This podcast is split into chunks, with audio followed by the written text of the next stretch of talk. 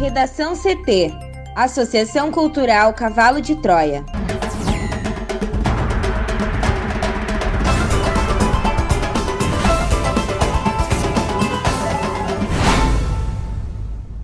Agora, no Redação CT. Preso após confessar morte de idosa e assassinado dentro do presídio de Carazinho. Deputados aprovam um projeto que autoriza desconto de servidores que receberam auxílio emergencial no Rio Grande do Sul. Ciclone se dissipa em El Salvador após deixar 38 mortos na América Central. Salas para o Enem 2020 terão um número menor de participantes.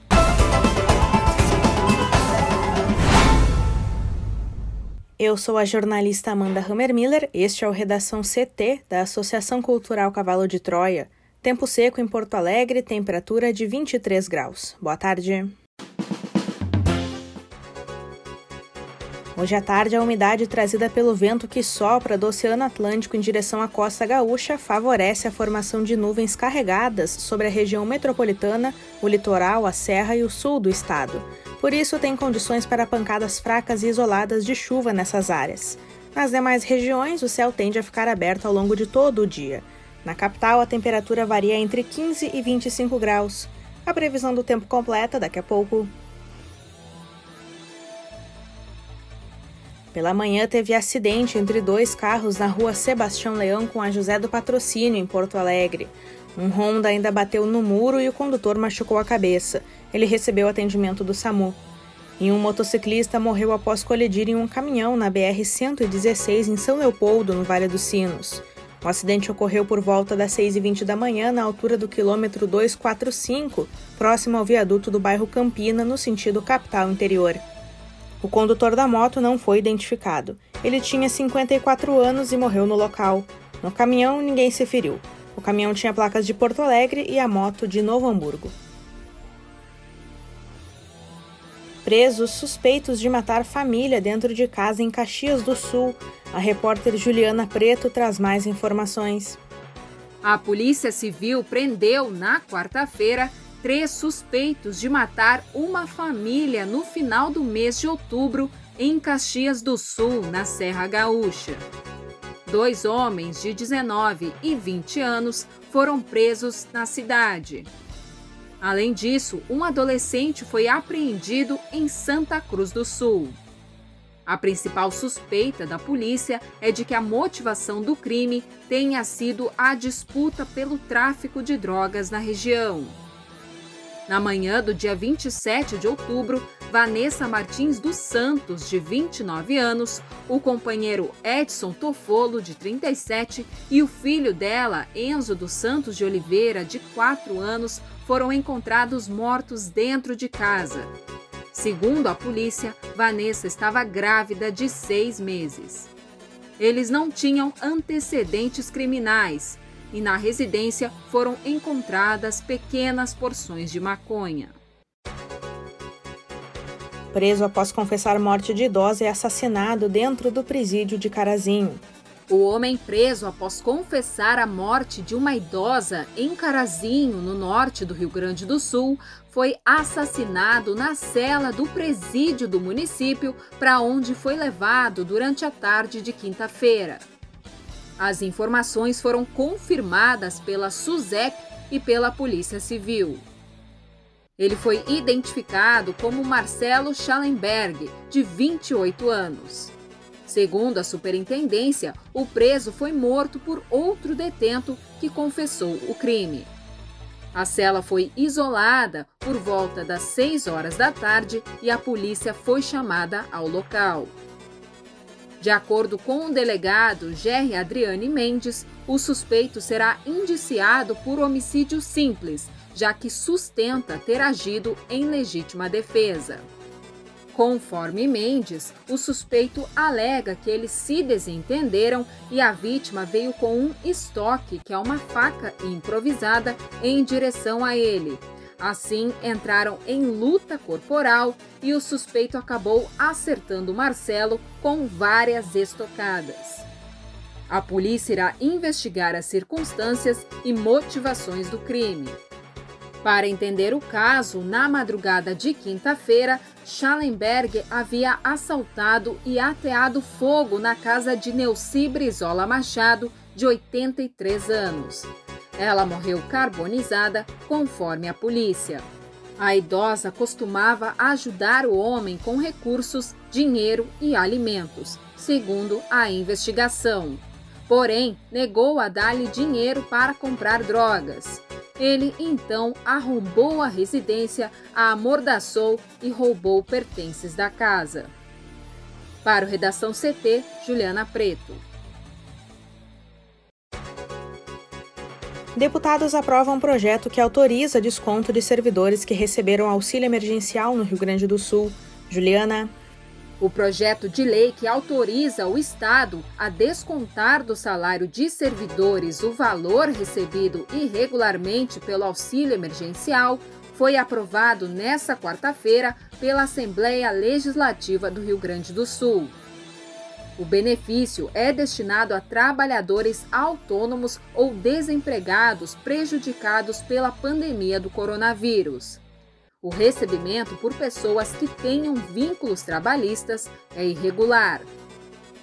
De acordo com o projeto elaborado pelo Executivo, os valores recebidos devem ser restituídos integralmente, com um acréscimo de 1% de juros depois serão devolvidos à União.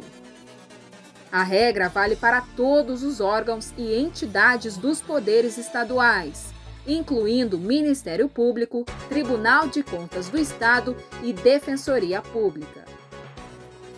A Controladoria Geral da União identificou cerca de 3,3 mil servidores do Estado gaúcho que receberam o auxílio emergencial irregularmente. O governo abriu sindicância para apurar as responsabilidades.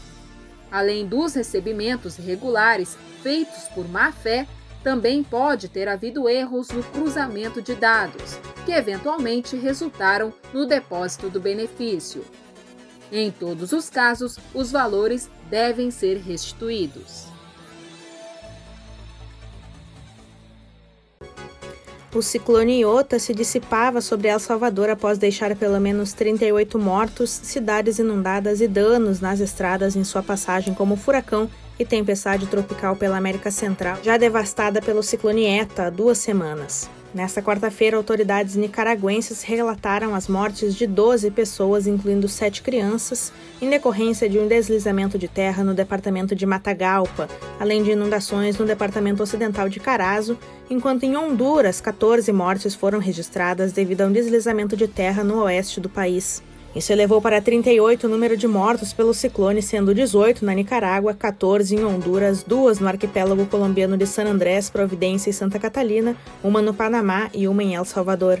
Na segunda-feira, Iota tocou o solo do Caribe Norte da Nicarágua como um furacão de categoria 5, o mais alto na escala Saffir-Simpson. O segundo ciclone do mês, após o ETA, inundou casas e lavouras, derrubou árvores, bloqueou dezenas de cidades e danificou estradas. Depois de se transformar em tempestade tropical, seus remanescentes de umidade associados estão localizados 35 quilômetros a oeste-noroeste de São Salvador, segundo informou o Ministério do Meio Ambiente do país. Em São Salvador, embora o perigo das chuvas persista, a comissária presidencial Carolina Recinos destacou que o trabalho de prevenção com evacuações oportunas evitou que o país registrasse mais vítimas. De áreas de alto risco, 880 pessoas foram evacuadas para 230 abrigos em El Salvador. Honduras sofreu enchentes, mas os presságios de destruição não se cumpriram com as chuvas abaixo do esperado depois que o ouro da tempestade cruzou rapidamente o sul do país. Tegucigalpa foi poupada de mais chuvas, mas a cheia dos rios causou pânico nas comunidades pobres da capital de um milhão de habitantes, onde policiais e militares desalojaram dezenas de milhares de pessoas dos morros. As principais inundações atingiam nesta quarta-feira as cidades de La Lima e El Progreso, além de outras comunidades do produtivo Vale do Sula, nos arredores de São Pedro Sula, a segunda cidade do país já castigada pelo ETA. As fortes chuvas também afetam a Guatemala, com transbordamento de rios e quedas de árvores em estradas, entre outros incidentes, sem causar vítimas, segundo as autoridades. O duplo impacto das fortes tempestades gerou apelos para enfrentar os efeitos das mudanças climáticas e pedidos de ajuda internacional. A OEA pediu nesta quarta-feira às instituições financeiras e de desenvolvimento que proporcionem rápido acesso a recursos para os países afetados pelas duas tempestades para o trabalho humanitário de reconstrução, dois dias depois que os presidentes de Honduras, Nicarágua, Guatemala e Costa Rica pediram ajuda internacional diante da devastação. Com pouco mais de 520 mil quilômetros quadrados e 50 milhões de habitantes, a América Central é alvo de furacões que se formam no Caribe também está exposta à erupção de cerca de 30 vulcões ativos e terremotos constantes, já que é parte do Círculo de Fogo do Oceano Pacífico. No Redação CT, agora previsão do tempo com Juliana Preto. A quinta-feira começou com tempo instável e áreas de nebulosidade em algumas partes do Rio Grande do Sul. Teve sensação de frio em algumas regiões, como na Serra, Cambará do Sul e São José dos Ausentes, por exemplo, registraram, respectivamente, 9,2 e 9 graus por volta das 3 horas da madrugada. De acordo com a SOMAR Meteorologia, a previsão é de pancadas de chuva na metade sul do estado e em todo o litoral. Mas devem ser pancadas fracas, sem grandes acumulados. Nas demais áreas, como o norte e a região central, a quinta deve ser de tempo firme, com temperatura agradável. A chuva deve prosseguir na sexta-feira e no sábado a previsão é que fique restrita somente à região nordeste do estado, incluindo a região metropolitana e o litoral norte. Para hoje, quinta-feira, a máxima na capital será de 25 graus. Obrigada, Juliana. Vamos para o bloco de educação. Por conta da pandemia do novo coronavírus, o INEP informa que o número de participantes nas salas para as provas do Enem será menor do que em anos anteriores. Com a redução do número de participantes por sala, a quantidade de locais de prova será aumentada para comportar todos os inscritos. Nesse sentido, outras medidas também serão tomadas para evitar contaminação e serão respeitados os critérios técnicos de biossegurança baseados nas recomendações dos órgãos de saúde. O INEP também solicitará às equipes de segurança e às prefeituras que auxiliem no procedimento de acesso aos locais de provas para evitar aglomerações. Entre as proposições, o Instituto solicitou que estados e municípios evitem a concessão de outros eventos de grande porte no período de realização do exame, além de providenciar a infraestrutura necessária para garantir a presença dos participantes. Estudantes deverão usar máscaras no dia do exame, que só poderão ser retiradas para a alimentação. A máscara deve cobrir totalmente o nariz e a boca desde a entrada até a saída do local de provas. Será permitido que o participante leve máscara reserva para troca durante a aplicação e o participante também será responsável pelo descarte em local adequado. Durante a identificação, será necessária a higienização das mãos com álcool em gel próprio ou fornecido pelo aplicador antes de entrar na sala de provas. Participantes que forem diagnosticados com Covid-19 têm até a véspera da prova para informar o diagnóstico e poderão fazer a prova impressa em fevereiro de 2021. As provas da edição 2020 do Enem estão marcadas para os dias 17 e 24 de janeiro de 2021 na versão impressa e 31 de janeiro e 7 de fevereiro na versão digital. Ao todo, são 5,6 milhões de inscritos. Redação CT, apresentação Amanda Hammermiller. Colaboração Juliana Preto. Uma produção da Associação Cultural Cavalo de Troia com o apoio da Fundação Lauro Campos e Marielle Franco. Próxima edição amanhã, a uma hora. Boa tarde.